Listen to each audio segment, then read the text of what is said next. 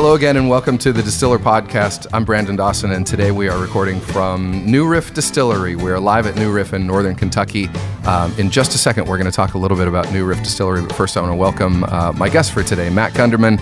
He's the director of air care and mobile care at the University of Cincinnati Medical Center.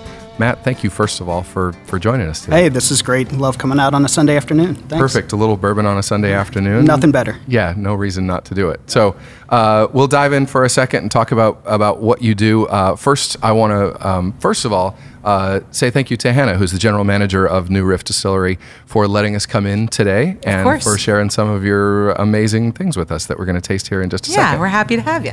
Cool. Um, we are, for people that have never been here, uh, New Riff Distilleries in uh, northern Kentucky. Um, technically, in we were just talking about this. Yeah. Technically, Newport, We're although on the line of Newport and it Bellevue. seems like Bellevue. Yes. Okay. Uh, physically, in the shares a parking lot with the Party Source, and if you've ever driven by and you've seen this beautiful uh, building that's been here a little while, 2014, Mm-hmm. you opened. Um, I had no idea that everything that exists in here does exist. Yeah. So tell us, we're on the third floor. We're in the room. What room? we call this the Tower Room. Okay. So the uh, the distillery itself is basically wrapped in an event center. Uh-huh. And we're on the third floor um, in a big, beautiful space with a terrace overlooking Bellevue. Yes. the windows overlook Scenic Newport. Bellevue, Kentucky. Yeah. Yeah. Um, We have lots of private events up here. We throw parties. Um, we've done a lot of tastings. You name it has been in this room over the last three or four years. Cool. And uh, first of all, if people want to know more about New Riff, uh, the website. The website, newriffdistilling.com. Okay. Uh, of course, on social, all the handles are at New Riff. Um, or come down and see us. Our Yeah. tours are free Tuesday through Sunday. So we take you through the whole building. Unless there's a wedding or something going on up here, you get to see it from grain to barrel. Awesome. Yeah. Very, very cool. Well, tell us a little bit about what we're going to be tasting today. Yeah, so I have two things so you guys have a really successful podcast. Um, the first is we were playing around this week making a cocoa nib infused Manhattan. So this is a um, bourbon Manhattan made with our OKI single barrel whiskey, Contratto red vermouth, um, some bitters, and then we actually rested that or aged that on cocoa nibs, which is a way to impart some really tasty chocolate flavors without it being like super sweet and kind of kick you in the face. Yep. And I had made this big jar of it earlier in the week and hid it and what is left, as you guys see, is a taste.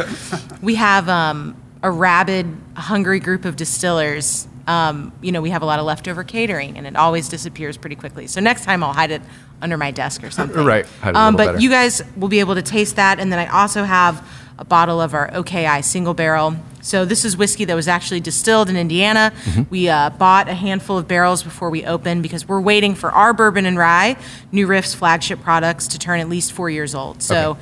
in the waiting period, the last three and a half years, you know, people want bourbon. This is a wonderful bourbon. This is actually 11 years old, this barrel, um, 147, Mm-hmm. and we just haven't changed the label yet. We'll change it next year when it turns 12. And essentially, OKI will go extinct next year when our whiskeys come out. Oh, so wow. if you like it, you know, get yourself a bottle. But it is a wonderful high rye bourbon. It's 35% rye in the mash bill, so it's got a lot of spice. Um, we barrel at barrel proof, non chill filtered, so we don't cool it off and scrape off all the good fats and oils out of the whiskey. Um, we are ideologically opposed to non uh, to chill filtration, and I've got some rocks glasses for you, so I'll pour you a little something, and Great. then I'll leave you to Should we, cast should we taste the uh, yeah, taste the Manhattan. and tell us a little bit about like what what should we expect here? What are we looking for? You know, a Manhattan is like one of the most classic bourbon cocktails you can imagine. One of the things that we really focus on here is, you know, quality of ingredients. And so we use a really nice vermouth. It's an Italian vermouth. Um, and for me, the, the chocolate infusion and the good vermouth really balances with the spice of the, the high rye whiskey. So it's got a, it's sweet, but without being like gut rot sweet. Yeah. Um, oh, it's really good. It sh- it's really tasty. It's really- You know, when you have like three good ingredients Yeah. and then you rest it on cocoa nibs for a week, it's it's hard to go wrong yeah, with. nothing. And so this isn't necessarily something people can buy. This. No, but we can show you exactly how to make it. I mean, it's really simple. We love Manhattans and old fashions in the building. They are staples. Anyone can make them. And then there's really fun ways to do little variations. Like this cocoa nib thing is something we've done for the holidays the past couple of years. Mm-hmm. It's always impressive at a party. Right on. You know, to be like, oh, this is a cocoa nib infused Manhattan. You'll score some Sounds big pretty points. good. Yeah, Yeah. yeah. You can really do it with anything, but it goes great with with bourbon. And actually, it's really good with rye too. As I was right. saying, this is a high rye bourbon, so Yeah. the spice balances. But um, it's yummy. Excellent. I like that it was rested on cocoa nibs. Yes. Yeah. Yeah. You have to learn in the bourbon industry to use words like rested Yeah, and I love it. aged and all sorts of stuff. It, So it tastes rested. So I Yeah. like that. Yeah. I will pass these to you guys. All right. A rocks glass with some of this stuff. Terry doesn't want hers with any ice, which I No, respect She's greatly. a purist. Yeah. Yep, I respect that. Yeah, and you know, um, we always suggest to people here on our tours, which are free, uh, when we do a tasting, we, we try not to judge anyone. You want to drink your bourbon with Sprite or ice or neat or whatever. We're happy people are drinking No, bourbon. I- Sprite, I would judge. It you know, No, I mean, I you know, there's got to be a line. there's a difference between public judgment and in your own mind judgment. You know, enough. Okay. Um, Good enough. As a company policy, New Riff Distilling does not judge based on what you drink Uh-huh. your bourbon with. Um, but we do always suggest people to actually stick the very tip of their tongue down in the bourbon because that's the only part of your tongue that can taste sweet. Hmm. And so some of that good, you know, kind of sugar, vanilla, caramel flavors really come through with just the tip of your tongue before you take a whole sip. But again, you guys drink however you like while you're talking, and Awesome. we're, ha- we're happy to have you. Thank you so much, You're Hannah. We really appreciate it. Thanks for the tasting hint there. All right, so a little sip. I tried the uh, the first one. Now to compare, Mm-hmm. just to wet the whistle a little bit. Really nice. Wow. Yeah. I was telling Hannah, she, she just walked out. I was telling her I, I took a uh, bottle of this OKI bourbon uh, down to Georgia for Thanksgiving, and it was a hit. It did not last the first night. Yeah. So, good stuff. I can attest. All right. Well, thanks again to uh, New Riff Distillery. This is going to be good. Um, Matt, again, thank you. Really appreciate you joining us for the podcast, even if we did have to bribe you um, with, with amazing. It, it was pretty easy, wasn't it? yeah, it doesn't it doesn't take much. Yeah. Um, you have uh, an amazing title. You have an amazing job. I'm actually really interested to talk to you, but I do have to say that just even looking at your resume, um, you have a whole bunch of letters behind your name. Is that a nursing industry thing? it's a it's a nursing medical industry thing, and and uh, it's uh, I, I really uh, value education and continuing my education, and those letters represent me continuing to further my knowledge in my industry. I, I said your official title is the Director of Air Care and Mobile Care at the University of Cincinnati Medical Center. You tell me, what do you do? I, uh, I I think I have a, a really fantastic job. I do a lot of stuff. So I'll, I'll step back just a little bit in that I got into this job because I was a flight nurse uh, for University Air Care and Mobile Care for, for a bunch of years and a lot of history before that. But uh, uh, and and I kind of worked my way through and realized after a bunch of years that I wanted to impact more than just a single patient on the helicopter. And how can I do that? And so I got into the to the management world. Uh, what I do now as the director, officially, I'm over everything that has to do with air care and mobile care. So our, our aircraft and our ambulances and a few other uh, uh, other uh, areas of the hospital that I cover special events where we cover medical, provide medical coverage for sporting events, things of that nature. Uh, but mostly, it's it's the it's the aircraft and the ambulances from uh, from clinical care to FAA regulations to uh, Wow. building codes with how to build a helipad and Yep. what lighting you need to to everything aviation and medical really. Okay, and just in case, I mean, I think you've made it clear, but air care, this is helicopter rescue. This is the helicopter, if you live in Cincinnati, that's taking off from the University of Cincinnati Yeah. campus, urgent rescue. Yep. Um, so, and you flew, you're not flying now, but you flew for many years Yep. uh, Yeah. on those crews. Yeah, so I flew full time for about eight years. And uh, I fly occasionally now, still getting the ground ambulances once in a while. Uh, but uh, I'm, I'm primarily on the uh, administrative and management side now. Let's go back uh, a little bit. You started out, you were uh, a paramedic, uh, firefighter paramedic? Yes. Is that the right nomenclature? Yeah, yeah, firefighter paramedic. Okay, so you're in the ambulance. And the how fire many, trucks. How many yep. years doing that? So I did that for I did that initially for about five or six years, and and I I.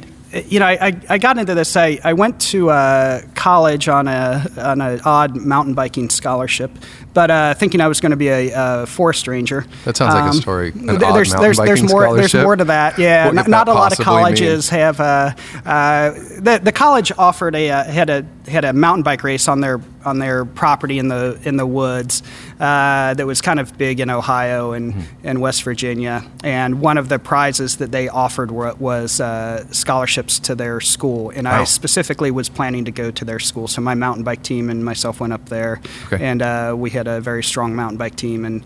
Um, and I got free tuition Nice. From uh, from doing well at some mountain bike races. Um, but yeah, so I wanted to be a, a park ranger, so went up there for for that, and uh, I was uh, too young and uh, slightly averse to carrying a gun, which is part of the park ranger uh, thing that you got to do, Mm-hmm. and thought I wanted to uh, get into uh, knowing how to care for people in the back country, and so I went to EMT school there, and really got pulled right into the medical aspect of that. So went directly into uh, paramedic school, uh, and then came back to Cincinnati, uh, started working as a paramedic, and got my firefighting uh, certification. Okay. So, what was it that pulled you in? Because that's a question that I kind of ask everybody. Is this something you thought you would do from an early age, or is it something you sort of figured out along the way? It sounds like it's something kind of found you at a certain point. What was it at that point that um, that really pulled you into that aspect of it? Yeah, I, uh, it, it's interesting. After I had been in that profession for, for many, many years, and it was probably just about 10 years ago that I ran into a friend from grade school who reminded me that I, I had completely forgotten. And, and she said, I always thought that's what you would do. Um, and I hadn't seen her since like fifth grade. And she reminded me of some instances in grade school and, and things for uh, caring about people that were injured on the playground or something of that nature. Uh, and and I, in, in my mountain bike racing and road racing career, I, I came across some other injuries. I uh, uh, was on a, uh, a road crew at a professional bike race and uh, was the first one to come upon a, uh professional bike racer who went off the road into some trees and died of a head injury and tried to care for, for him. Without at that point any no medical, medical training. training, uh, at all. Um, and so I, I think I had a few instances in my life before that that maybe started to help me gravitate, maybe unknowingly, to wanting to be in, in that kind of profession. What in those instances? Because I would imagine you have a million of those stories since. Like, is there a part of you that turns on? I mean, some people, sight of blood, obviously, they become squeamish. Other people just wouldn't know what to do. Would just freeze up seeing that kind of a person in that kind of danger. Even in those before you had medical training, what happens in you when you see somebody in need like that? I, you know, I, I think, in, and more so as I get older, I think I have a desire to just help people mm-hmm. for a lot of reasons or in a lot of ways, whether that's medical or in their life or whatever it is. And I think just being a caring person is, and then not being a, the squeamish type, I think helps out a lot. Uh, I like to fix problems Yeah. and I like to fix things, and that is what uh, really critical care medicine is all about. Right on. So, tell me again. You may have already said this. How many years did you spend in the helicopter? So uh, I was a full time flight nurse for about eight years. Okay. Yep. And all here at the University of Yeah. Cincinnati. Yep. Okay. Tell me a little bit. I mean, I don't want to get into like, tell me your stories. Um, I would imagine you have a million of them, but tell me about that work. Like, what did those days look like? Um, what kind of hours were you working?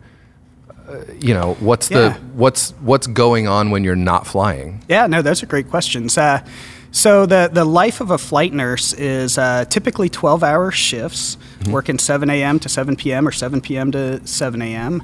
Uh, you come in. How many uh, days a week? Uh, typically, if you're full time, three or four, but Okay. usually you're picking up extra. Okay. Um, coming in and you're you are on from the time you clock in to potentially being called out for a uh, for a flight. Uh, so you come in, you check your aircraft. So you have to make sure all your medical equipment is appropriate. Uh, that can take anywhere from 20 minutes to an hour plus, depending on what's going on, and making sure that the aviation side of the business is doing well. So your pilot is doing aviation checks. They're making sure that the maintenance is good on the aircraft.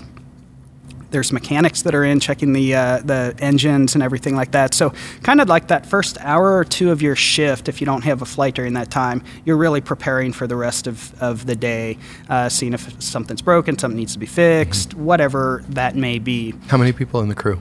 So the, the great thing about uh, about uh, university's air care program is we fly with uh, physicians and advanced practice nurses along with the uh, critical care flight nurses, which is a lot different. Most places uh, fly with a lesser trained crew, uh, but you have two medical people and one pilot. Okay. Is your primary crew. So the pilot strictly flies. The medical people don't don't fly. A lot of people ask if uh, the pilot is medicine trained, and mm-hmm. he's not because we want him to focus on that complex job of flying the aircraft. Is that relationship between the aviation people and the medical people it's, tight? It's very tight. Okay, so you Oh, guys yeah. are you're living together during that time. yeah, you're working together. Okay. Yep, yep. Okay. Having dinner afterwards and everything.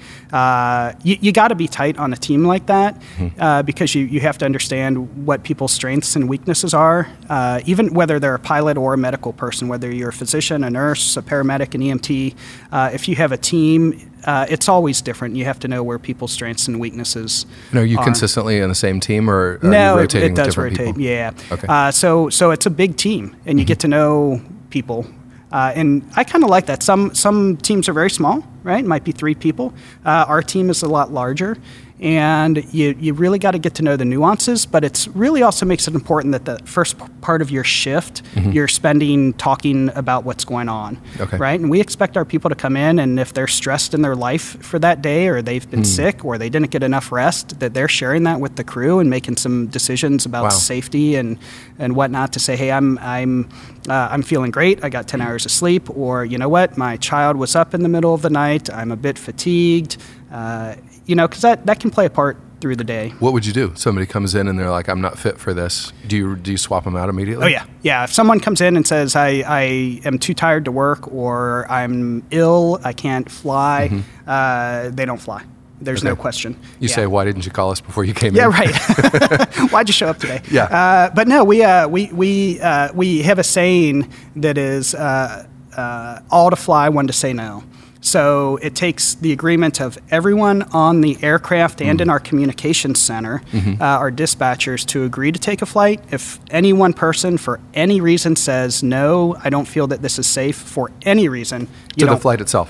to the flight itself, you don't fly. Okay, and that can be based on weather. It can be based on the, the equipment, the Personal, aircraft. everything. Yep. Okay. Yep. How many on average? How many flights a day, or how, yeah, per shift? Yeah, so we, we do uh, just under, last year we did just under 1,500 patient flights, uh, but that's divided between three aircraft. Okay. Uh, so you could have a day where you have eight flights, and you could have two or three days where you don't have a single flight, especially in winter when the, you know, if you have freezing rain, you have uh, conditions where you could get icing on the rotor blades, uh, we just won't, won't fly. Okay. Yeah.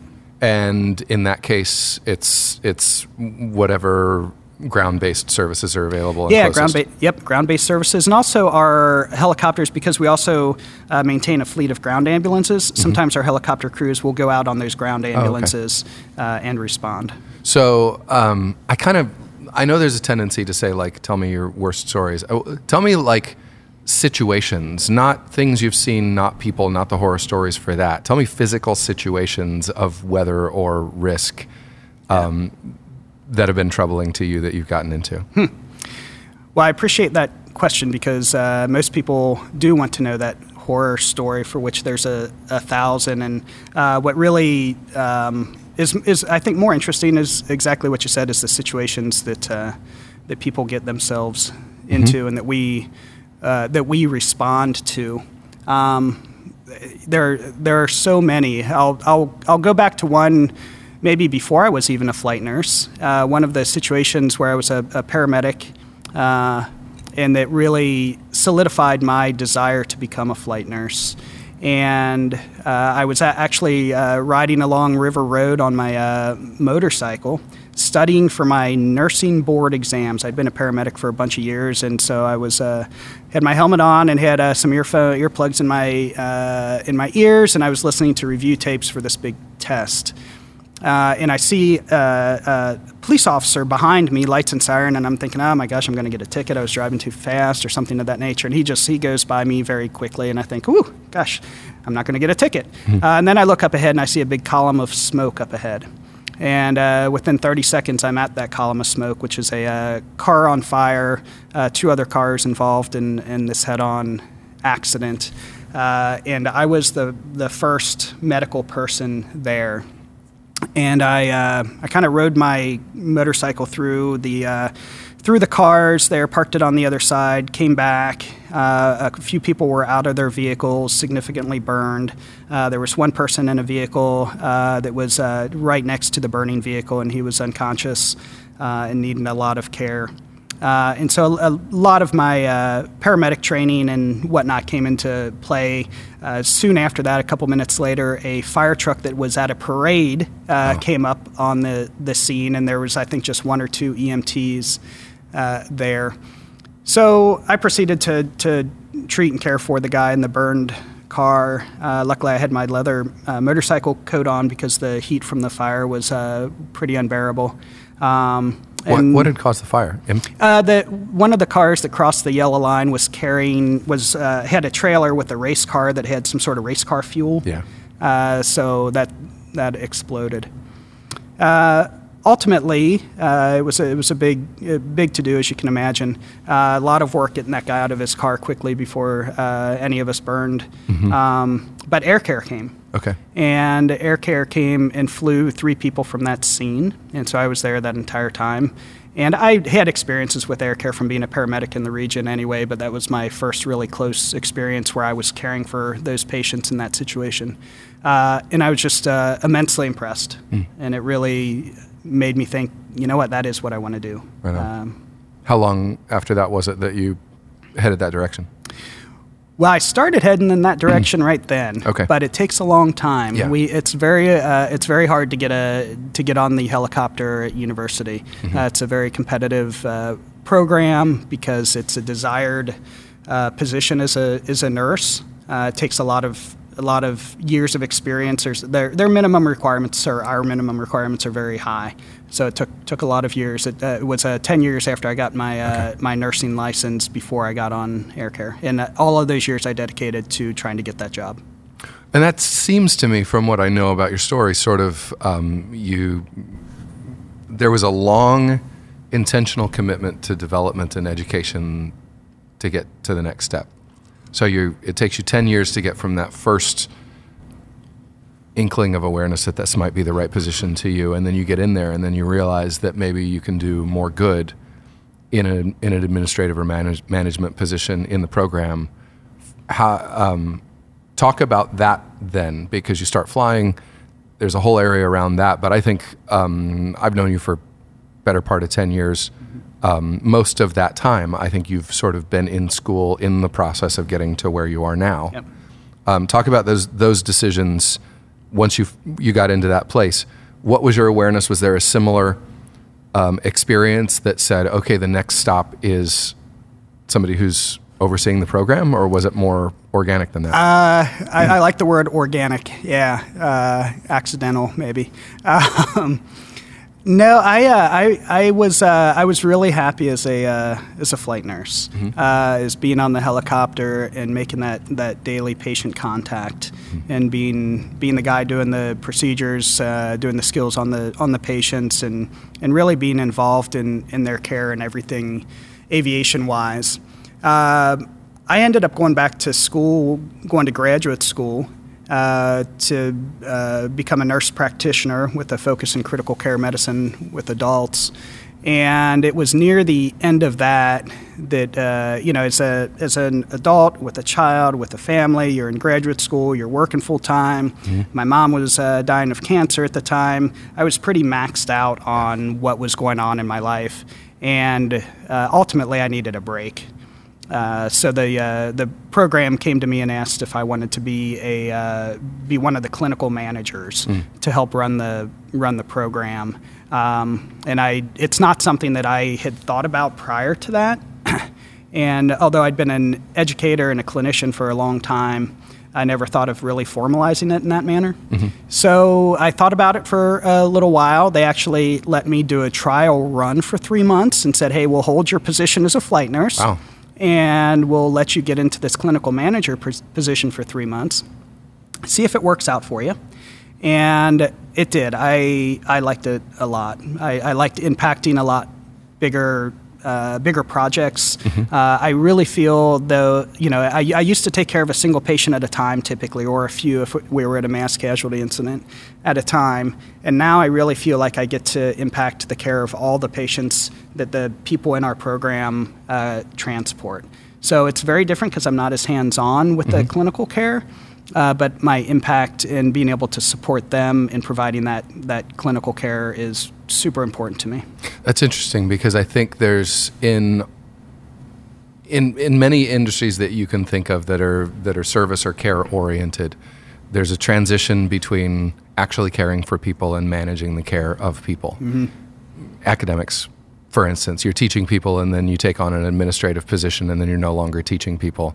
And a lot of people sort of feel like they lose the impact at that point. It doesn't sound like that's been the case for you. It sounds like you still feel directly connected to the people that you care for, even if you aren't necessarily hands on. I do, yeah, I, I very much do. I, because I, I want to care for my staff in the same way. Um, they're not uh, they're they're not disengaged from me, or I'm not disengaged from them. I'm very involved in the clinical care and the clinical reviews with our with our staff. Um, but I also still do transports, so I still uh, get out there some. Um, I've been uh, temporarily for the last four or five months uh, been the director of the emergency department at uh, University of Cincinnati Medical Center also, and I've been uh, going back because I have the opportunity to to being an ER nurse also at times.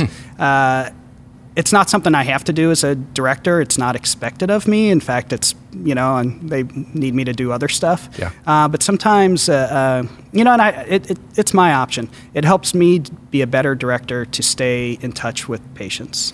How does the the position that you currently hold change how you do that work when you do it? Do you view it differently when Oh, you're doing it? Oh yeah, I, I think the patient care side is is pretty similar. The clinical aspect of it is the same. I really. Uh, I, I really understand the impact of providing great customer service now in a way that I didn't before. And people don't think of uh, healthcare, especially in, in critical situations, as providing customer service like you might on a retail scale, and it's not. It's very different than that. Uh, in fact, I kind of I don't like the term customer service in, in healthcare, but that is the, the in vogue term right now because people often don't have a choice to come to your hospital like they do to go to a retail Right. place. Uh, so I so I look at that that patient experience a lot differently than I used to, and and it's a, in in a great way. Like I, I'm I'm if I ever wanted to go back to being strictly a clinician again, I think I would be immensely better than I was because I understand the business aspect and and the the customer service side in a different way than I did before. What do you bring uniquely to the management aspect of it? Um, in that, uh, in the oversight. Now, not talking so much about the direct patient care or customer care, but when you're thinking about the work that you did for the years that you were in an ambulance, the years that you were in the helicopter, and now trying to be a great leader and manager for your team and for your program, I guess both directions. How does the work that you did all those years inform who you want to be for that? And then what do you think is unique about your perspective in managing and leading that program that you want to put your stamp on it right now?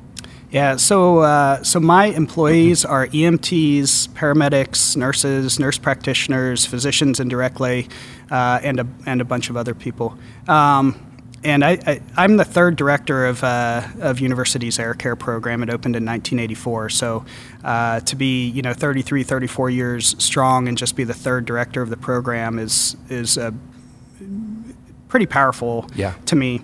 Um, I, I'm also the first person uh, that's a director that was an EMT, that was a paramedic, that Really? was also a flight nurse, was also an ambulance nurse, also worked in our communications. Uh, Dudley Smith, who still works for us, uh, started the program. Wonderful, uh, wonderful man, great vision. Started the program as part of his graduate school project at University of Cincinnati. Um, But didn't come from a he was an- hands-on background. Well, he was an EMT, uh, so he had a hands-on background, but was uh, getting more into the management side. I, it, the, and, the, and then the director right before me, she was also a critical care nurse. Okay. The difference is I've I, I've done all the jobs. Okay. Not just one of them, and so. so it wasn't they were pure administrators who came in without no, any sense. gosh, they no. just it's didn't always touch been everything. The yeah, have. Okay. yeah. I just I I'm able to look at the entire program differently. I think than uh, than people in the past, and and I think there's benefits and faults to that, right? Because you you always bring something strong, and you bring you know things that aren't aren't as strong. Um, so I think that's what I. That, that's probably my strengths is I've done all of the jobs before and I can relate pretty well. My my vision is a little different. My uh, management team sometimes calls it Matt's World. Uh, and uh, I'm, I'm amused by that because, uh, and I like that. Uh, healthcare, and especially healthcare at an academic hospital, uh, is very tradition, very traditional. It's uh, it's a lot of old thinking. Uh, This is the way we've always done this it. is the way we've always done it, and you see it's this is the way we've done it for 200 years, Yeah. right? They've been around for for a very very long uh, long time, and that tradition is an anchor, Hmm. right? It doesn't let you progress very very well. So I don't I don't have that. Mm-hmm. Uh, I'm not a I don't have those traditional anchors. I want to do things differently. I read a lot of books on different subjects, different types of uh, management and leadership, and I I want to bring a different perspective to healthcare leadership than what is traditionally out there. And I think there's a lot of people like me right now who realize that we got to look at things differently. We're forced to because of the economics of healthcare that are going on right now, uh, but also the emergence of really great clinical care. You know, the science behind taking care of people has been changing rapidly, and it's hard to keep up with it. So we really we can't. You know, what I tell my folks is what we were doing last year. If we're not doing it differently this year, then we're behind, and that's clinically and operationally. What What's controversial about what you might do versus somebody else, or what you want to do? That's probably a good uh, question for some of my uh, my staff that might not appreciate all my uh, all the things that I want to want to do. What uh, what what I really look at differently is that with Air Care, such a strong pillar of the community, we are really a community resource. Even though we're we're we're at University Hospital, we support all the hospitals, all the EMS agencies in Ohio, Kentucky, and Indiana. Um, is that uh, I don't I'm, I'm not trying to make air care successful for the next two years or three years, five year plans, whatever, right? Uh, I want air care to be there in 30 years. And so I have a much different long term vision than I think most people in healthcare have now. Healthcare right now is really a uh, a lot of people trying to make immediate changes to immediate problems, and it and the, they don't have the opportunity often, and I sometimes don't either. I'm I'm often putting out fires to have that really long-term strategic plan. To me, when someone says our long-term strate- strategic plan is five years, Yeah. well, if you know if you own a gas station, maybe that's okay. but if you're in a healthcare institution that's been around for 200 years, that you want to be around in another, you, you got to be lo- thinking long term. Uh, so you got to be able to mix those short-term actions and make sure that they feed right in with the with a long-term strategic plan that's to me is 30 years. Okay. And I mean, is that primarily technology based? Is it care based? Is it um, what are the things that you're trying to pull in that there's resistance to in order to think that far ahead? Yeah, uh, I would probably the number one thing is is quality. Okay. Uh, there's a lot of different types of air medical programs in the country. Uh, there's a few that are really large, for-profit medical programs that are traded on the New York Stock Exchange. Uh, their business model is to make the the cost of care or what they pay for the cost of care as little as possible. They charge significantly higher than anyone else, so they have a profit margin Yep. so that they can sell, uh, you know, sell stocks. And one of them just got bought by another equity firm. They're owned by equity firms. Uh, their bottom line is their stock price. My bottom line is lives saved, and that means quality. So the the quality of care that we provide, I, I kind of say that University of Cincinnati Medical Center and in the same as probably at other academic medical centers that have a helicopter program, is we're like the Nordstroms. Uh, if you were a retail, and some of the other medical programs are like a Walmart, right? They're out in the rural communities. Uh, a lot of people like them. Uh, you can go and get your, you know, your plasticware and your, you know, jeans made out of the country very cheaply, and they'll last about that long. Uh, but it does. It's it's we're, we're more of a, a boutique medical service um, because we reinvest every dollar back into taking care of patients. There's, uh, there's no money being made in my program. We're, we're, we're a break even. Uh, we push the limits on, on clinical care that others don't. We uh, we have more research out there that is impacting the clinical care of medical programs all around the world right now that comes out of the University of Cincinnati Medical Center. We, so we do a lot of research. We push other people to be better. Mm. Um, and, and that's really our goal is to not only provide great care here, but to, to be a leader for the entire world. This is why I love having these conversations is because you think, I, I don't know what you do. I don't know how you spend your day. And I know what you do but then when you start to get into the nitty gritty of sort of what somebody's daily concerns are and uh, see what makes them passionate about what they do, I mean, that makes me proud of what you do. It makes me proud that we have uh, this service here in Cincinnati that we may not know, that people may not know enough about it and enough about what you do and the mechanics of it um, to understand that it's, it's kind of something special that we have available to us, not only in terms of the standard of care that we have, but in terms of uh, the approach that it takes, especially when compared to the rest of who knew that there was an industry around this. Yeah, of course, right. there's an industry around this, and and that what we have available to us in Cincinnati is. Um, is protected to some degree against the negative as- aspects of the industry. We're yeah, we're trying, but it, you know, WalMarts are popping up and Yeah. Nordstroms are closing, and I'm surprised to hear you say this. You think there's something wrong with our healthcare industry? I, It's I've odd, not heard isn't that it? before. I, I know. I apologize for uh, bursting that healthcare bubble for you, but it, it's it's happening. It's happening. Oh crap! Uh, yeah, I know, I know. So we, uh, yeah, we're we're we're trying to still be a super high quality Hmm. program, and we're trying to be really safe. Uh, helicopters are generally safe, but uh, if they're not operated at the highest quality, then they crash and people die, right? And that Yeah. happens in medical helicopters. We, we push safety. Our number one value at our program is safety. Our second value is clinical excellence. Because if we can't fly there or drive there in one of our ambulances safely and return the patient safely, Yep. it doesn't matter how good our, our clinical care Yeah. is. Uh, so we tell our patients, or not our patients, our staff, uh, we have a, a motto is if they're if they're confronted as to what am I supposed to do in this situation, we say first decide what is the safest way to do it. Second, decide what's best for the patient. And if your decision is positive on both of those, then we're going to support whatever you decided to do, whether it's written in our policies or not. You made the right decision. That actually brings up something that I wanted to talk to you about because the notion of safety, um, as you conceive of it, is probably pretty different um, than as most people. Uh, uh, some of the materials that I've that I've got that Terry gave me in sort of setting this up for you um, and getting ready for the interview are um, talks that you've done on safety and preventable errors and things like that. What do people? Um, I guess I have a, qu- a couple of different questions about this. I kind of want to ask, like, what do you know that we don't know that we should? what do you wish we would do?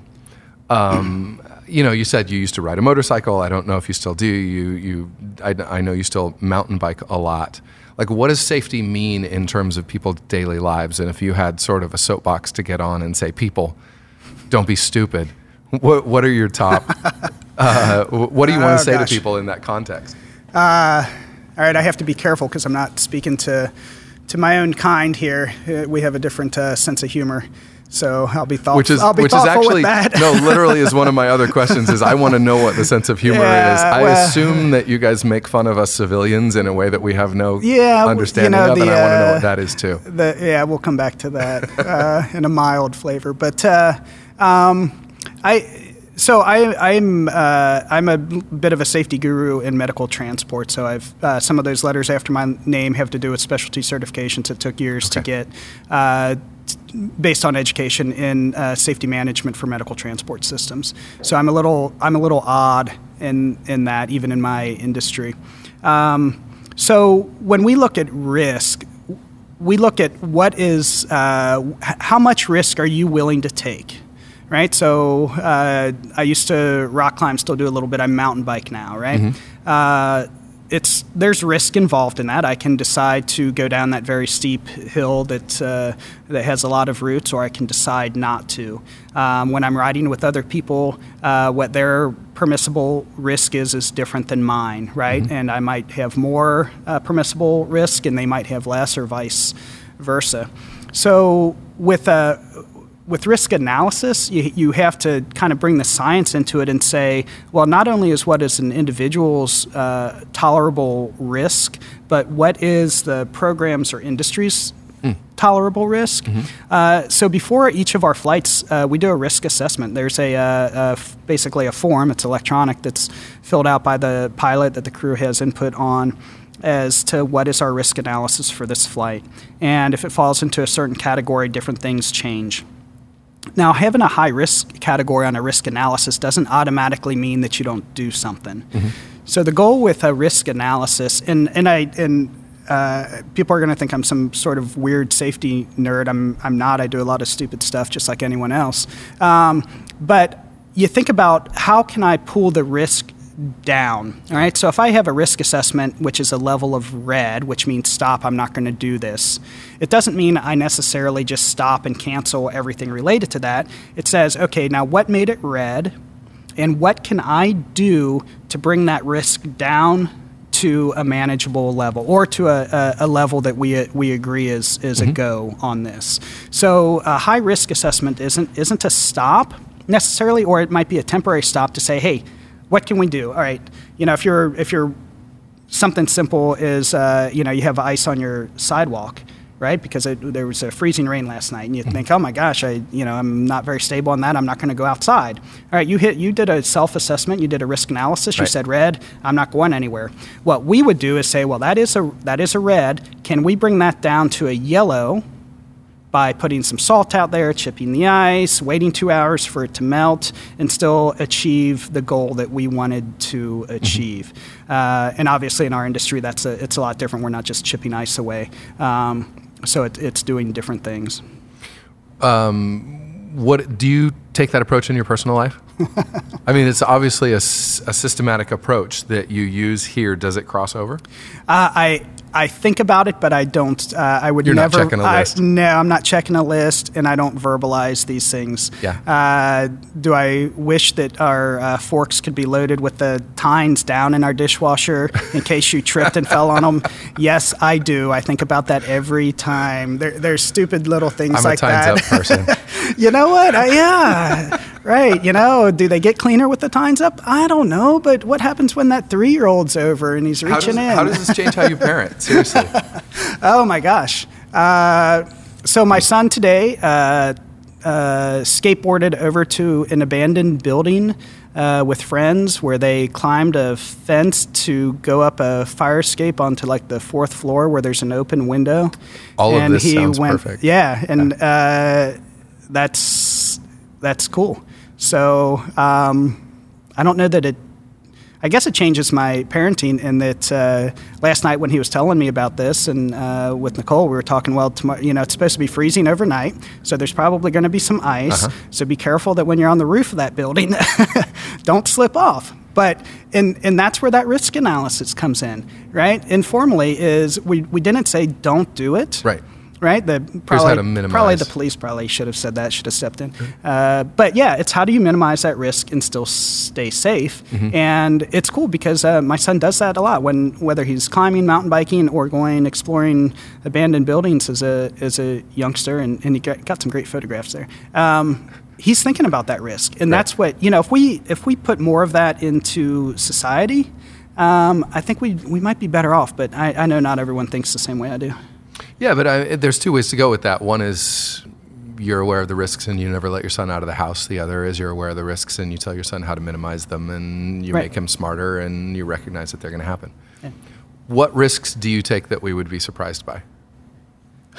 is there anything Not, that you do that like we would assume that you would never that you well, would never you do? know I, so I I load the dishwasher with the tines up and it's crazy every time. Uh, I know, I know. I got to strike the mattress I, I with just, the cover I open. just let loose once yeah. in a while. Um, I'm not as risky as I used to be, but I want to get back into it. Honestly, I've been thinking about this for, for the last year. I used to uh, I used to mountain bike. I mountain bike raced. I rock climbed. I would free climb without ropes. Um, and uh, there was a lot of risk in in that. And I think I transferred that risk once I got into being a uh, paramedic and a firefighter, and the risk involved with you know dealing with the buildings and going into burning buildings, and then the air medical industry uh, has risk, obviously, uh, or maybe not obviously. It's a very risky profession. Um, and now that I've been in management for, for a number of years, I'm, I've realized over the last year that what I've been missing in my life is that risk.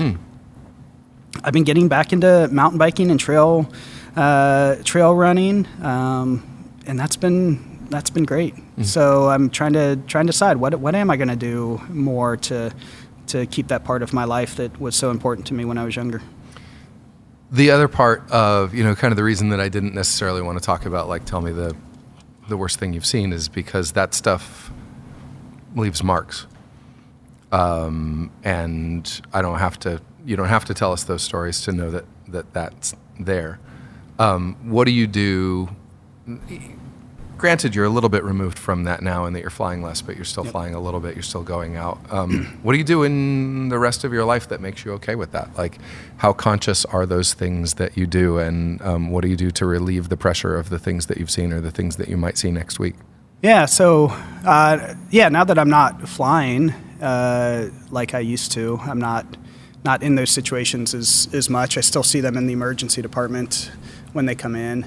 Um, there's a there, there's a lot to that.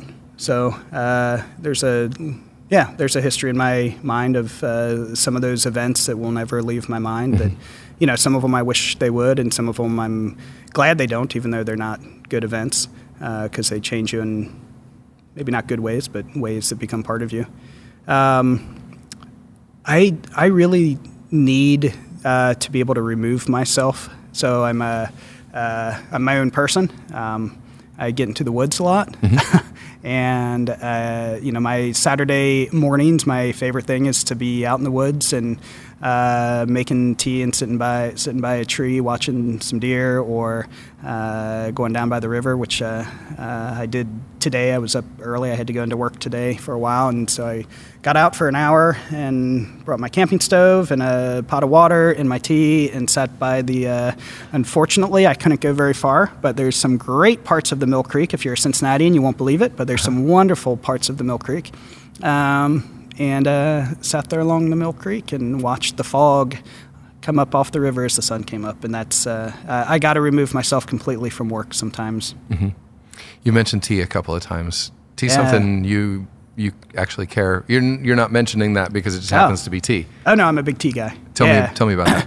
Uh, so I got into tea. I don't drink coffee, so I got into tea. Mm-hmm. Why don't I mean? I, I never liked the smell of it. Okay. So I don't know. I wish I did because I'd love that much caffeine. Sure. So, uh, uh, when I was in graduate school uh, and I was uh, staying up till three and four in the morning, uh, I needed caffeine, and I don't typically drink sodas and things like that. So I started drinking tea, and then I started investigating tea and different kinds of tea and fermented teas and smoked teas and Chinese versus Korean versus Japanese and uh, the the brewing methods and all of that sort of stuff. So I'm a I'm a, uh, You go pretty quite- deep. I'm pretty deep. Yeah, I'm, I'm- Yeah. yeah. I love tea. Yeah. And unsurprisingly, sort of applying the same rigor of learning that got all those letters behind your name to your to your personal hobbies. Probably. Yep. At least that one. Is that something um, you are? I don't know what the career path is. I don't know, um, and I guess I'd be interested in in knowing that. So there's two questions there.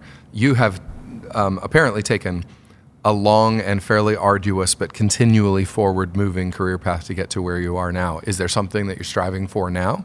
And if if there is, whether that lies within your professional life or within something that might be after your professional life or or along with it, like what are you looking forward to for the future? Yeah, well, I uh, I I love what I do, uh, but it's uh, very hard and it's a lot of hours. Um, so this was my seventh day straight of work. Um, most of my days uh, at work are ten or twelve hours. Uh, it, it's it's a lot, and I am so passionate about what I do there and, and the program, the flight program, the ground program, and the patients that we care for, which is why I give that. Uh, but I am I'm looking to pull back at some point. Mm. It's not going to be in the next year or two. Uh, I don't know what that is. I uh, you know I think back of uh, uh you know what got me into this was going to school to be a park ranger, hmm. and uh, I'm not going to go be a park ranger, but I have thought about being one of those volunteers at the parks.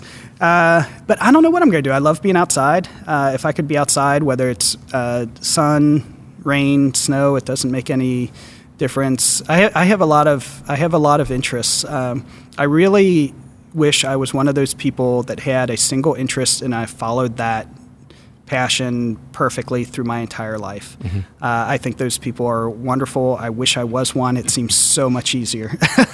There's yeah. so much I want to do, uh, and uh, uh, I don't know. I don't know what the next step is. I really want another phase of a professional life mm-hmm. that may be completely out of healthcare, uh, or it may be doing something just different uh, within healthcare. I've invested a lot in this, yeah. Um, but uh, I'm not a. I'm not at all afraid to to jump into something else if it if it comes up. But uh, I'm I'm just uh, I'm really embedded in our in our medical transport program right now. And right on. Yeah. Well, I really uh, appreciate you taking the time. I really appreciate. I, I love just finding out what somebody else does. And you mentioned, you know, somebody who has that that singular linear path. I've always sort of wondered who those people are, and I've never been that person, which is why we're doing this. But um, just learning a little bit more about what you do and seeing, getting a little insight into how you care about it is is really wonderful. So thanks for for taking the time ah, with us. This has been great. Thank really you. Really appreciate it. This episode of the Distiller Podcast was recorded live at New Riff Distilling, 24 Distillery Way in Newport, Kentucky. Thanks again to Matt Gunderman for appearing on the show. For more information about the University of Cincinnati's air care and mobile care, visit this episode's page at thedistillerpodcast.com for links to UC Health's air care and mobile care web and Facebook pages. Special thanks to Hannah Lowe and General Manager of New Riff Distilling for welcoming us in. Drop by the distillery, see their amazing facilities. It really is beautiful. Host your next event there, get married there, take a tour, but whatever you do, make sure you taste some of their wares. The Distiller is produced, recorded, and hosted by me, Brandon Dawson, with co production and booking from Terry Heist. We're mixed by Justin Golden. Our logo was designed by Scott Ryan. Download episodes, find more links and info, including photos of the guests and the locations, and get in touch with us at thedistillerpodcast.com. You can suggest people you think should be on the show. You can tell us where you think we should record the show or what you think we should drink while doing it. It's all at thedistillerpodcast.com and on Facebook, Twitter, and Instagram. Until next time, thanks for listening. Bye bye.